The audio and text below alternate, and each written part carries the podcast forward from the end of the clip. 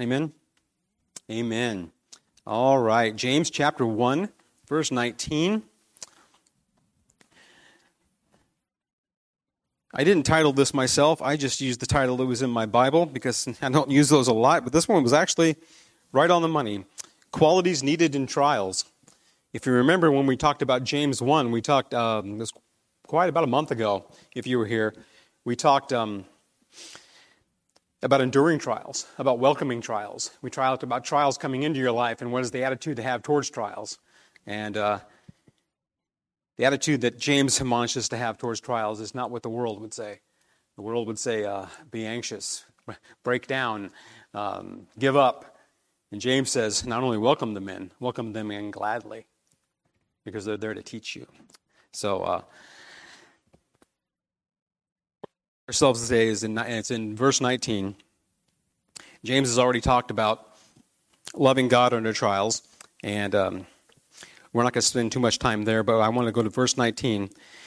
And in light of what our world is going through, I think this is, uh, this is apropos. So, chapter 119. So then, my beloved brethren, let every man be swift to hear, slow to speak, and slow to wrath. For the wrath of man does not produce the righteousness of God. This is good, sound advice. This is two things about the book of James. It's very practical. It is it's not that there's nothing deep in James. Obviously, there is something, there's an incredible depth in James. But the practicality of James in everyday life uh, always hits me between the eyes. And the second thing about the book of James is book of James is like an x ray machine, it's like an MRI. It's not, we're not focusing on the surface. Matter of fact, we, uh, we learned last night in chapter 2 that God is not a respecter of persons. God does not care whether you are rich. He, he, uh, James in chapter 2 admonishes them not to pay attention to the rich man at the cost of the poor man. So um, that is um, one thing about James. Um, when we, it's a hard book. It is a hard book. Not that, not that it is a hard book to understand. It's a hard book to hear for us. I, I find myself going through here, and when you get the nuances of the words in the Greek, sometimes it's like, oh, ouch, James, Lord. And I think it is a, a book I know I need to hear and that we all need to hear. So, in 19, he says, Be quick to hear, but slow to speak and slow to anger. We always in society today, I don't know about you, but in conversations, how many of us are quick to hear but slow to speak? Usually we're quick to hear half of it and quick to speak. because we, uh, for some reason, I don't know what it is, there's this urgent need within everybody to get your voice heard. I want to get my point in on this conversation. I want to, you know, make sure I'm represented in this conversation. You have to hear what about what, about what I have to say, you know. Instead of being slow to speak, uh, what, is it, what does it say in Proverbs? Uh, even a fool is considered wise when he keeps his mouth shut. Um, sometimes is a I've tried to do that with myself because I'm one of those people that, you know, you get especially when you get it with a group of guys. Everybody's talking about their ideas and their thoughts and their political opinions. And you know, there's this thing that goes on in your head and say, wait, you're missing one aspect of it, and I'm going to educate you on that by interrupting you and blazing in there with my opinion. Be, be quick to hear, but slow to speak.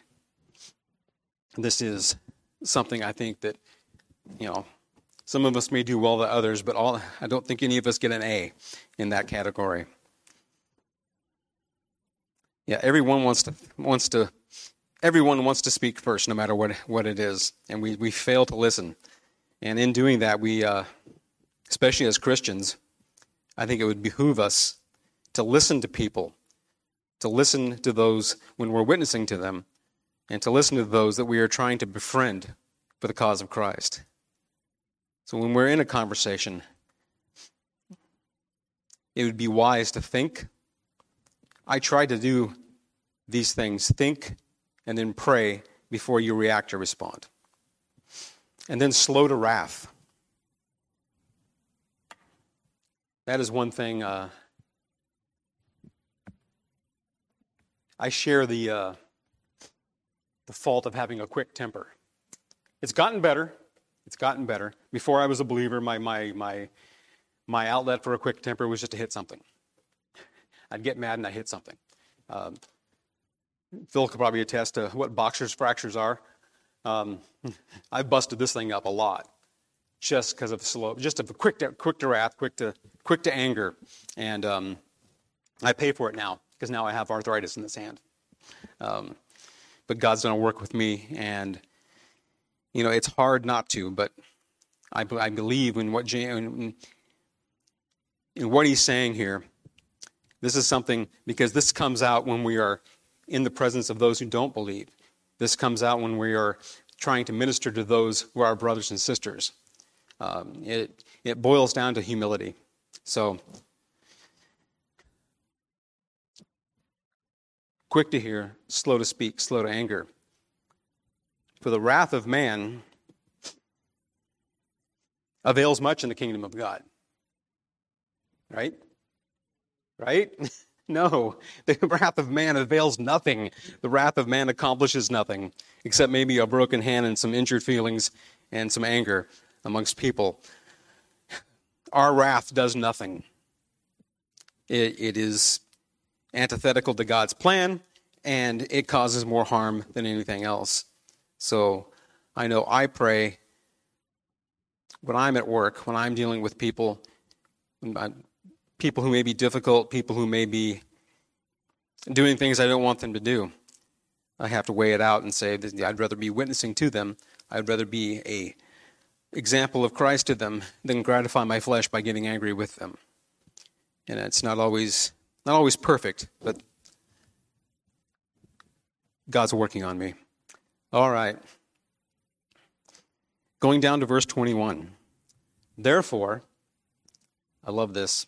Therefore, lay aside all filthiness and overflow of wickedness, and receive with meekness the implanted word which is able to save your souls. James is talking to his fellow believers. He says several times throughout the book of James, my brethren, my brothers. And uh, so he's talking to fellow believers when he says, you know, therefore lay aside all filthiness and all and the overflow of wickedness. Um, he's not treating with treating us with kid gloves.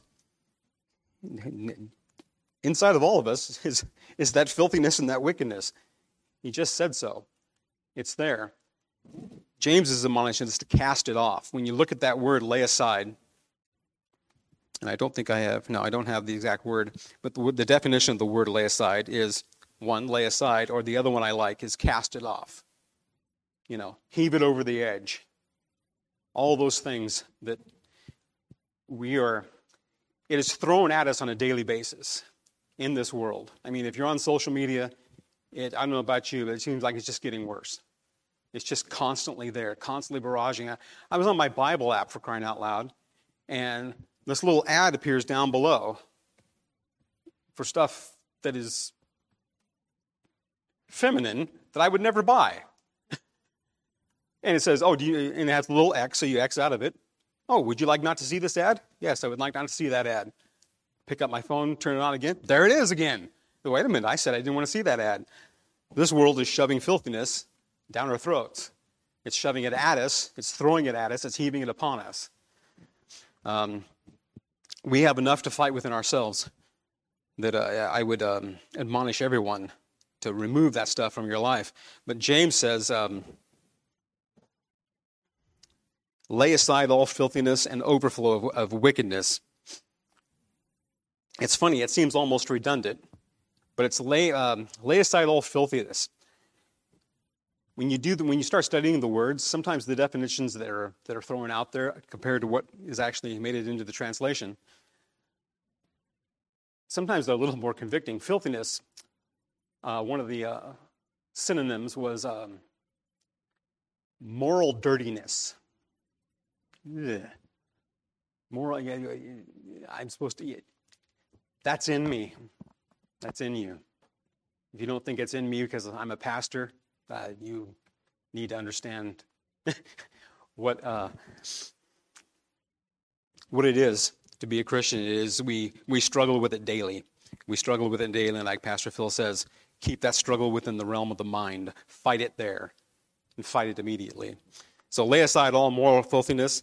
And I believe that King James, if anybody's reading a King James, I believe it says the um, instead of the overflow of, of wickedness, it is the superfluidity of naughtiness. Uh, this is another good reason. Yes, this is another good reason why we don't use 1611 uh, Elizabethan English anymore. because when you say the superfluity of naughtiness, uh, people just kind of think that's silly. Um, naughtiness is something my mom would say when I was three. Um, yeah, I, I, I, preach out of the King, the New King James, so I like the King James. I just I don't believe the uh, the 1611 English is for today. It just takes too much re-explaining to people to understand it. So, but if you that's what you have and that's what you were raised on, that's what you're comfortable with, that's nothing wrong with that. So, lay aside all, immor- all moral dirtiness, moral filth, and the superabundance of evil.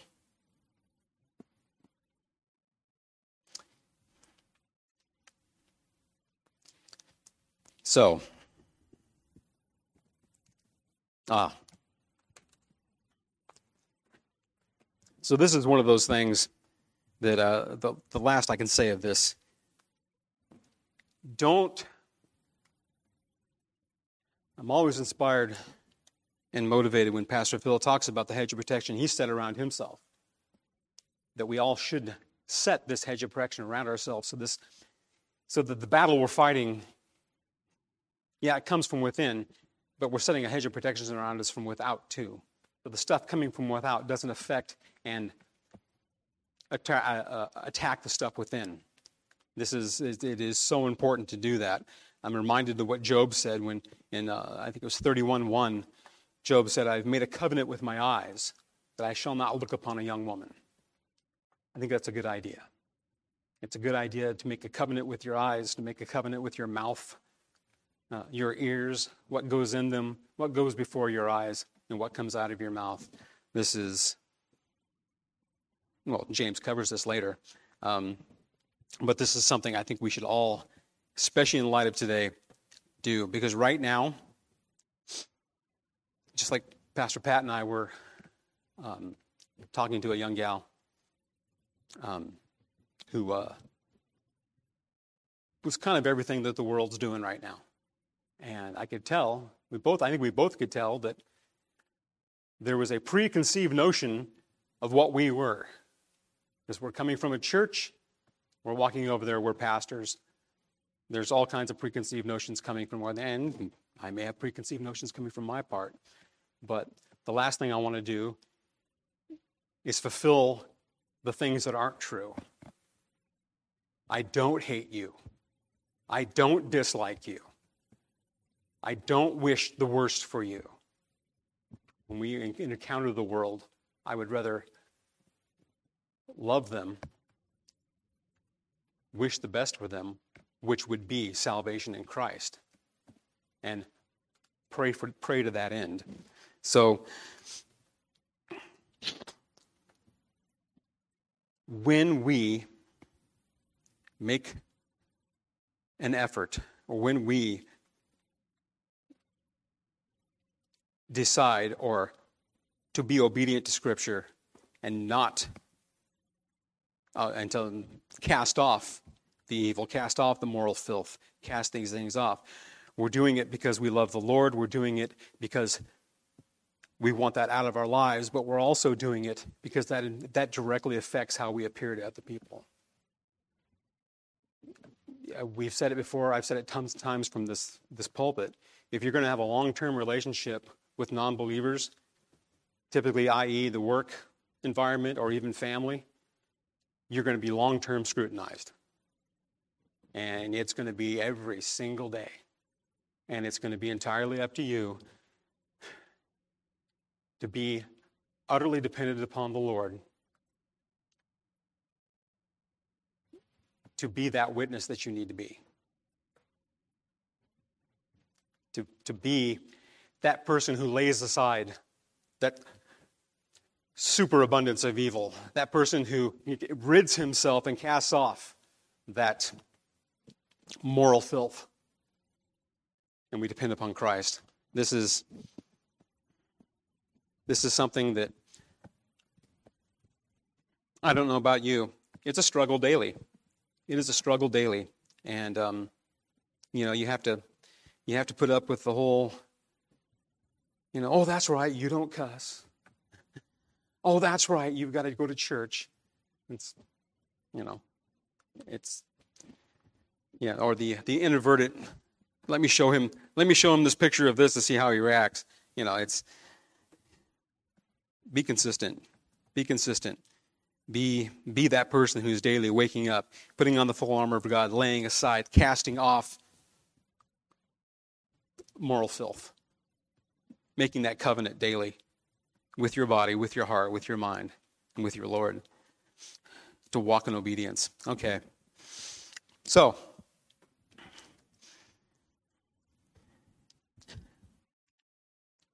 in being, being swift to hear, slow to speak, slow to anger, laying aside all this moral, moral filthiness in your lives, eh, with meekness, receive the implanted word which is able to save your souls. I love the word for implanted.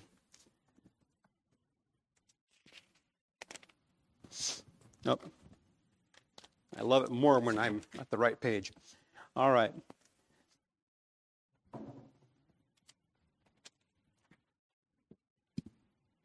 The implanted word, um, the word the word for implanted, it is um, emphutas, and two other words. Now, don't get me wrong. When you look up your little tip when you're reading your Strong's Concordance or you're using your Thayer's or your lexicons and you're trying to find words, uh, just because that word's in the scriptures and you see that word and it has like 40 different words for it, it doesn't mean all of them at the same time. That, that's a semantic fallacy. That don't do that. It has to be taken in context. Uh, you're pretty safe when you only have like three other words, but they're more than likely synonyms for that word.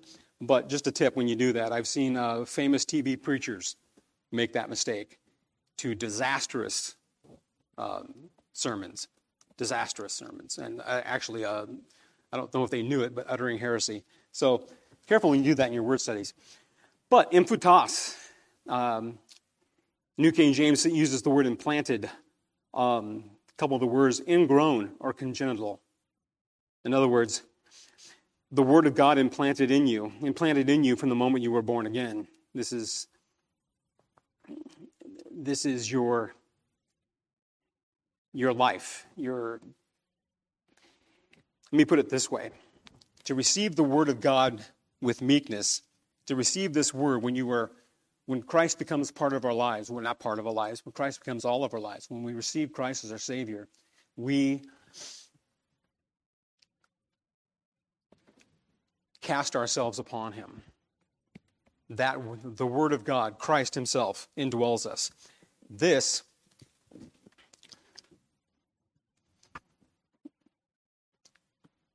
when he says receive it with meekness and humility, One commentator I like said, and I, I think this is, this is perfect. He says, We are to receive the word as the stock receives the graft, so that the fruit that is produced is according to the graft and not the stock. We must yield ourselves to the word of God. We must be willing to hear. We must be willing to hear our faults and take it not only willingly, but thankfully. In other words, we must submit ourselves to the, the implanted word within us. We must submit ourselves to the word of God by the power of the Holy Spirit. There is a direct correlation. We said this in our Bible study. There is a direct correlation between your behavior and your relationship with the Word of God. You're not in the Word of God. I, I read the Word last Thursday. And I had a lousy day from that Thursday to Friday, Saturday, Sunday, Monday, until I some sometime later picked up the Word of God again. and we noticed the stark difference. Um, you cannot continue to, to, if you try to continue to live out the Christian life without being in the Word of God, the best thing you're going to do is work it in your flesh. Plain and simple. Your life and your witness has a direct correlation to your time spent in prayer and in the Word of God, to receiving the Word of God that is in, uh, the Word planted in you. It's, it's, we have to humble ourselves and realize that you can't get by with the day. You can't get by, know, I'm going to take a break. I'm going to, I'm going to, I'm going to take a break for a little while from the Word of God. That is, that is utter foolishness. That is utter foolishness. I think we all know what happens because I think we're all guilty of it. You, you just, you nail, you, you, you tailspin. You tailspin. And then when you go to work or when you go to family or when you go to that, that place where your ministry is to witness to these people, those are the times you realize that I'm empty. I'm, I'm out of fuel. I've got nothing to offer them but my, my fleshly wisdom because I've neglected the Word of God. Um, yeah, do not do that. Do not neglect the Word of God. Accept the Word of God meekly, humbly. Um, and especially, uh, we're learning in our Bible study in the book of James because James, he finds every raw nerve and he, he makes you aware of it. Every place that that um, you could be failing, every place that you need work, which is every place. And um, James is not an easy book. It is a hard book, and there's no way of getting around that. And it is, you know, every other paragraph, uh, it's a woodshed time, and which is good because then it teaches us exactly what James is talking about here. Receive it humbly. Not only receive it humbly, receive it thankfully because it is your life that is being saved. This is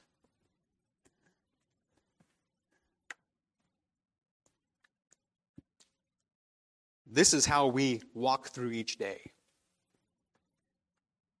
If you neglect this word and you go out to attempt to witness to people or attempt just to live a consistent Christian life in their presence,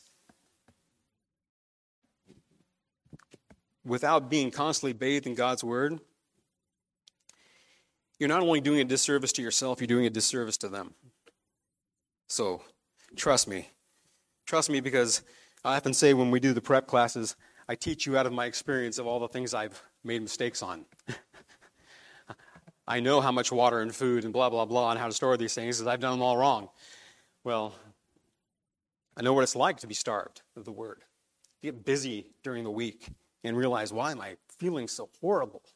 Why did I think that way about that guy? Why did I lose my temper? You know, it's like, oh, that's right. that's right, because you weren't in God's Word. You were trying to do it on your own strength. All right. Moving right along.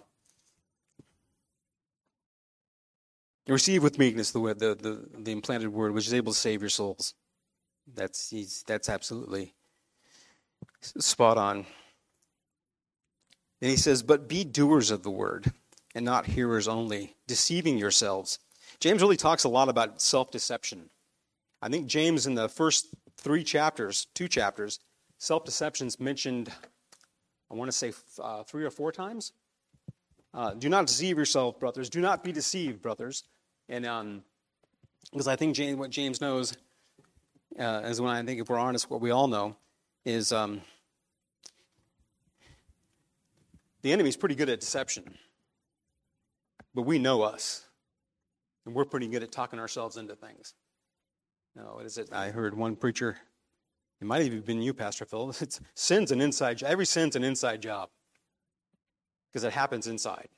The, the, the decision to do it starts here. The temptation may come without. A lot of times it comes within. James says so. Because sometimes we're dragged away and enticed by our own evil desires. But those desires can be aroused from outside. But every sin ultimately is an inside job. That's why he constantly, don't be deceived. Don't deceive yourselves. Don't be dishonest with yourselves. Um, it's just that was just an aside, but that's in studying James. He's he he says that a lot. So, be doers of the word, not hearers only, deceiving yourselves. Those who hear only and do not do deceive themselves. For if anyone is a hearer of the word and not a doer, he is like a man observing his natural face in a mirror, where he observes himself and then goes away and immediately forgets what kind of man he was. But he who looks into the perfect law of liberty and continues in it and is not forgetful here, but a doer of the work, this one will be blessed in what he does. But be doers of the word. I love the word doer. I did not know this until I looked it up. But the word doer, the word is poetes. Poetes. If you go to um, Ephesians, and you, uh, Ephesians, I believe, uh, 10, when God, you are, you are his workmanship, created for Christ Jesus and good works. The word is poema. It's the word where we get poem. Poetes comes from the same root. It's poetes. Be doers. This is, this is not, it, it, the word has in its, in its makeup a maker, a poet, someone who carries it out, someone who performs it. Um, you know, the best, the best example I could give would be God commands me to, God commands us to do something like, well, be like my boss commanding me to build a table. So I hack together some couple wood, four pieces of wood and a slab. There you go. That's technically, yeah, that's a table. And technically, you did it. But you didn't build something beautiful. You didn't do something. When we come to being doers of the word, when we come to being obedient to Scripture, this is not, we, we, we can't just phone it in. We can't just like, oh yeah, I, I witnessed four times today, you know. I read 2.3 chapters in the Word, and well, yada yada yada yada. You know, that this is this is well, James calls that that, that can be classified under the dead religion um, in the end of this, in the next few verses. But um, no, this is something. When he says, "Be a doer of the word, not a hearer only," be that person to whom the doing of it is something beautiful, is something you desire because He desires it, because God desires it. I desire it. He, he gave everything for me. He loved me to the point of death and suffering on a cross, to the point of humiliation that I will never understand because I'm not God. And He's asking me to do something. Therefore, what I do should be something beautiful. Can't just phone it in. Can't just, you know, oh, I'll get a D. That's good enough.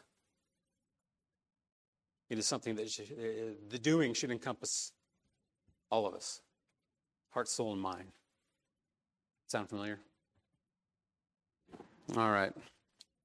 So be a doer of the word, not merely a hearer. A hearer of the word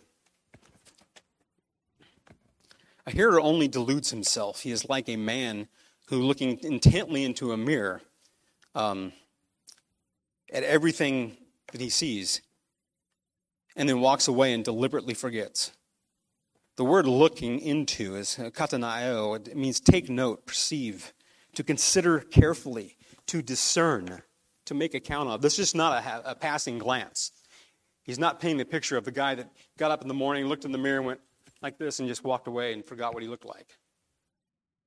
This is someone who hears the word. Oh, that's very profound. Who hears the word. Oh, that really moved me. He, he hears the word preached and he says, Oh, that's, you know, I, I felt a quiver in my chest. You know, that's. Then he walks out immediately and moves about his normal life and does nothing. That is just a, simply a hearer of the word, and he is self deluded.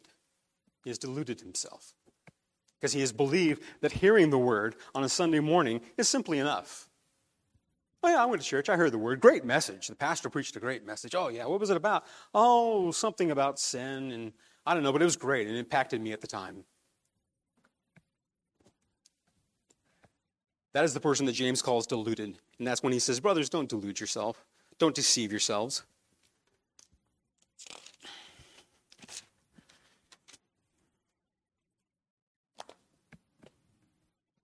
When we talk about the Word of God here, when he says looking intently into the, into the, and when he uses the word mirror, but really what we're talking about is looking intently into the Word of God. That we look into, it is, it is the Word of God that shows us our blemishes, our faults, our shortcomings, our sins. The difference between the doer and the hearer is that the hearer turns away from the truth and deceives himself, but the doer humbly welcomes the truth and is trained by it. Harken back to Hebrews. He is trained by the discipline, he is trained by the truth. Uh, remember the word paideia? That's okay. I'll, I'll, forgive you if you don't remember that word. But uh, he is trained. Uh, it, it, it's an athletic analogy that the writer of the Hebrews loves to use. That is the person who has went through the, the pain and the discipline and the, the scolding from the Holy Spirit and the prompting of the Holy Spirit to be trained by it. Um, the analogy that comes to my mind, and sports analogies just seem to seem to come, especially if you played enough of it in high school. Um, fans don't play the game. The fans just sit in the stands. Um, the game is only played by athletes. The athletes who have accepted the discipline humbly and endured the training, they're the ones that take the field. They're the ones, they're, they're the 12 or however many, that, whatever sport it is, that are surrounded by the thousands because they're the ones that are competing. They're the ones, that, as the writer to Hebrews says, they're the ones running the race. They're the ones dashing for the laurels. They're the ones who have put in the price and paid the cost. There are no armchair quarterbacks.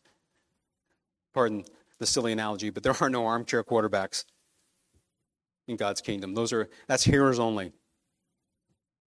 And those are self-deceived. It is those who wish to be trained by the word of God who become the doers and become the become the ones that do it the best. You know, you want to be that guy out there, so in love with his craft that he desires only to do the best. He won't accept anything else. So, in the an analogy, taking it home to our walk with Christ, we want to be those people that are undistracted, and we want to be the ones that our sole purpose is to please Him. Our sole purpose is to do what He told me to do, and to do it with every ounce of strength I have, to do it with every focus I have, not to cut it short, not to cheat, not to put in a half effort. I know that sounds harsh, but so what James is talking about. It's we are those who obey the perfect law of liberty. James says the doer will be blessed in what he does. The word for blessed is the common word for happy, blessed, makarios. Um, the interesting thing about makarios, happy and blessed, and the only other word in the definition is to be envied. To be envied. Painting the picture of the guy who is so intent on pleasing his Lord every morning. He's not perfect, but he's so intent on pleasing his Lord. He wants to be that doer that does the beautiful work of Christ with every ounce of his strength, so that when others see him, they want what he has. Why do they want what he has? Because they envy the blessedness that he, ex- he shows. They envy it. You know, sometimes they may show it, sometimes they may not, but they envy it. Why is that guy that way all the time? Every time I see him, he's, he's smiling. Every time I'm seeing, he, uh, he's always got his, his every lunch break, he's got his word, nose in the word. Every in, in, the Bible, every you know, every time you talk to him, he's he's uh, his conversation is, is wholesome. and good. And uh, this is the person we ought to, that we want to be. This is the person that we are being admonished to be.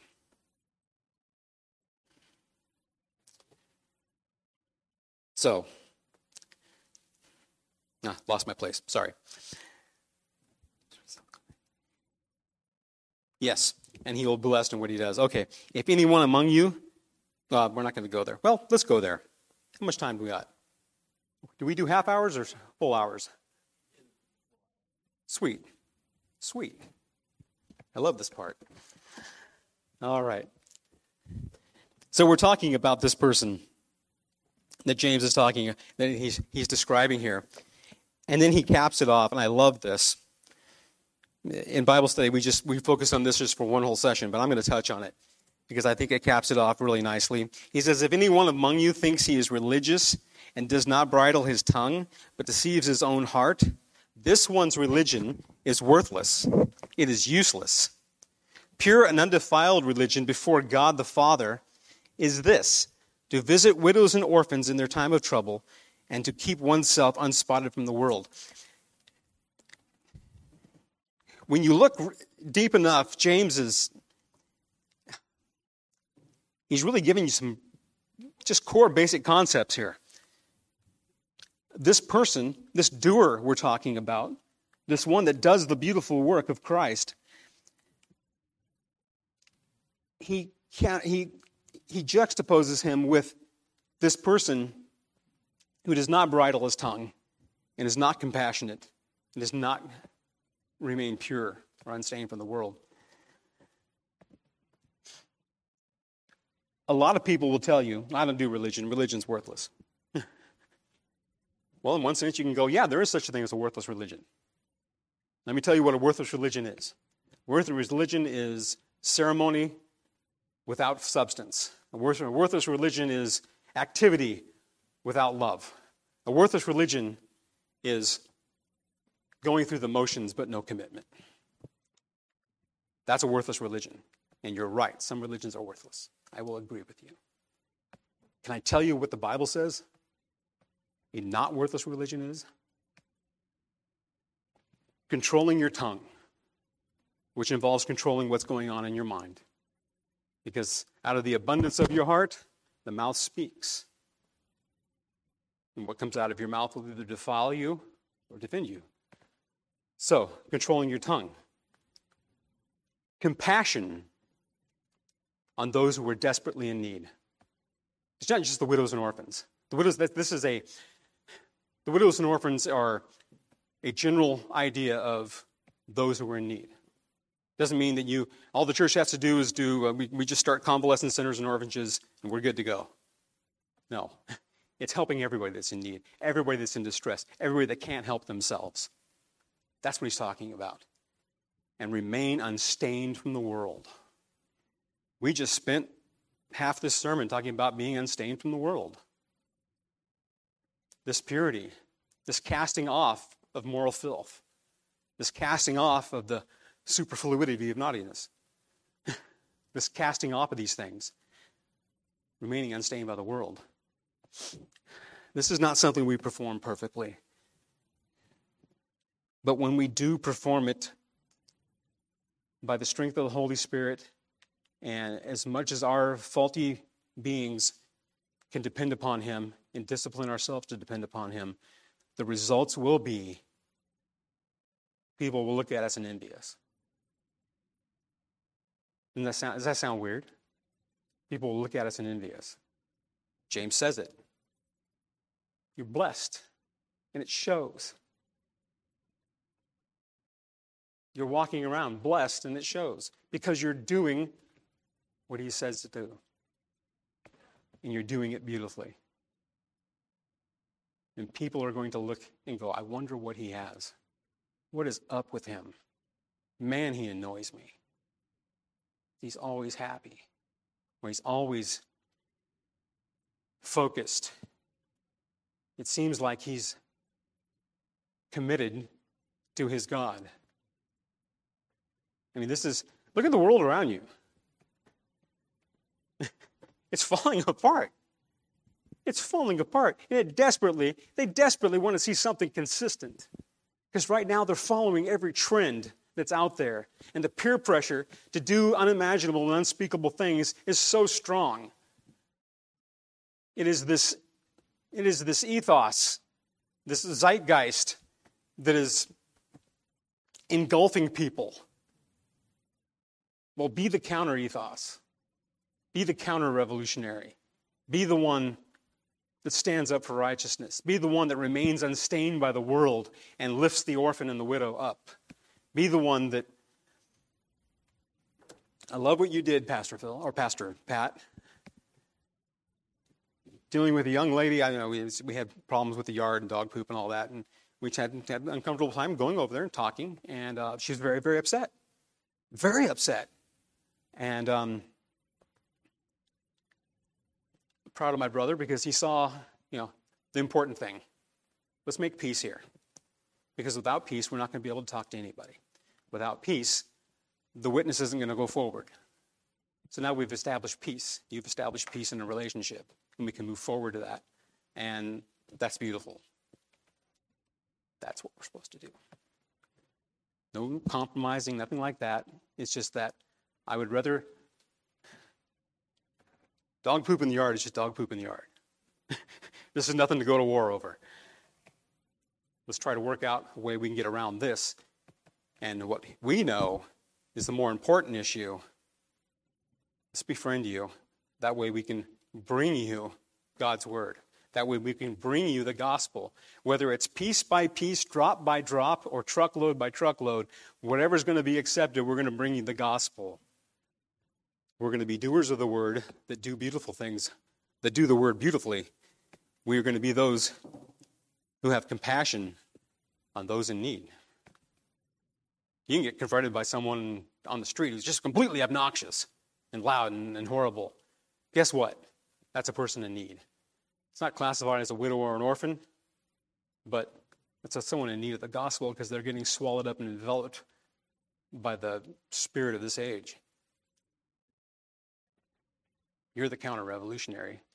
You're the one that offers what used to be normal. Nowadays, it is revolutionary to offer the gospel. Um, it, it's a strange twist, but we're there. And I would encourage you to be that way. So,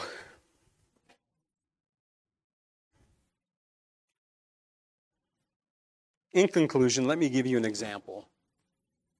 And this example, I believe, is in Luke. I did not write it down, I should have. When Jesus interrupts the funeral procession. Remember when the, they were carrying the young man and the widow was following his mother? And Jesus interrupts the funeral procession. procession. It's something very interesting about that. He walks over, lays his hand on the casket, and brings the, and raises the man back to life. And then what it says, and then he gives him back to his mother. Can't help but think that when Jesus showed up, the first thing he saw was a mother who was a widow and she just lost her son. She lost her boy. He was the, he was the muscle around the house. He was probably the guy helping and doing the work. He may have been earning the living. Her whole world just got shook because now she's alone and she has nobody.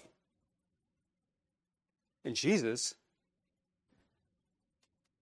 he, he, he performed the miracle and he brought the guy back to life, which glory to God. But then he turned around and he, the real beautiful thing was he gave, he reunited this family of two. Can you imagine the relief in that mom? I think the relief outweighed the astonishment, or maybe equal. I think she was blown away that her, her, her, her, her boy was brought back to life. And then all the worries just went, she had got a second chance as well as him. Be that person, that compassionate person that follow Jesus throughout the Gospels when he performs miracles. The, the guy at the pool of Siloam, he he was never going to get to the water, ever. He couldn't because he couldn't walk. And I'm sure there was people that come there that you know, oh, I have a skin condition, so I'll just dip in, you know, oh, I got my miracle or whatever. I don't know if the actual pool worked. But suffice to say, that guy was never going to make it there. That was the guy he zeroed in on. Follow it throughout his miracles. It's just God has a heart for the poor, and he he's focused in on those with the greatest need. It's it's kind of interesting how the crowds are focused in on the miracles. And Jesus is performing the miracles, but he's also helping the widow. He's also helping the cripple. He's also. This is religion that is not worthless. This is the religion, and I'm not, I don't mind that word religion. I, uh, I, I, agree with Alistair Begg. It's, yeah, I, I know when we say I'm not religious, it's a relationship. Well, it's a religious relationship. It's a relationship in the context of our, our belief and our faith. It's, I know what we're trying to say when we say that, but um, I'm not going to shy away from that simply because other religions are empty and other religions are what James would classify as worthless. Embrace that. Because if we are doing what he's called us to do, we have true religion, we have pure religion. And that's what we want. So,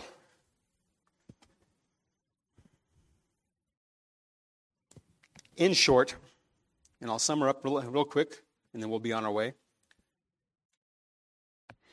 Be that meek person that is slow to speak, quick to hear, slow to speak, slow to anger. Be that person who is focused on doing the work of God, not just hearing it. And that doing of the work of God is that controlled tongue, self discipline, by the strength of the Holy Spirit.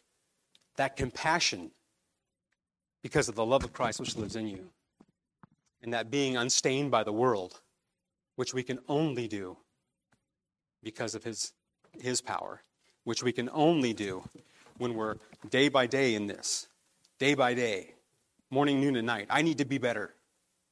I'll tell you right now, I need to be better. I need to be more in this, day by day.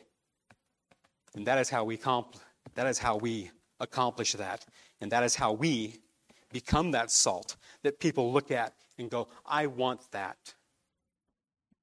On the outward, they may go, I don't like him. Oh, as a Christian. On the inside, they're going to go, but I don't have that. I don't have that. I want that. Be that blessed person that is envied by the world. And be prepared. Tell them why you are blessed. All right, let's close in prayer. Dear Heavenly Father, Lord God, we thank you. We thank you, Lord, that you were you are a God of grace and patience, and you endure us sometimes. And Father, I know you endure me sometimes more than you should have to. And Father, I just pray that you would strengthen us and call us to higher ground in this world that is tearing itself apart, literally tearing itself apart. They're, they're tearing themselves up. They're tearing their minds and their hearts to pieces. And the enemy's laughing. Father, help us to be those who lead a, who lead a revolution of righteousness. And it starts in our daily lives. Reignite in us, Lord God, that passion and that fire to be doers of the word, to do the beautiful work that you've called us to do, and to do it beautifully. To be a craftsman in our obedience.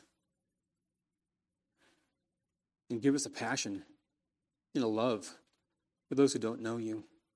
Cause us to daily, Lord God, by the help of your Holy Spirit, purge ourselves of the, the superabundance of evil and the moral, the moral filth that creeps in sometimes.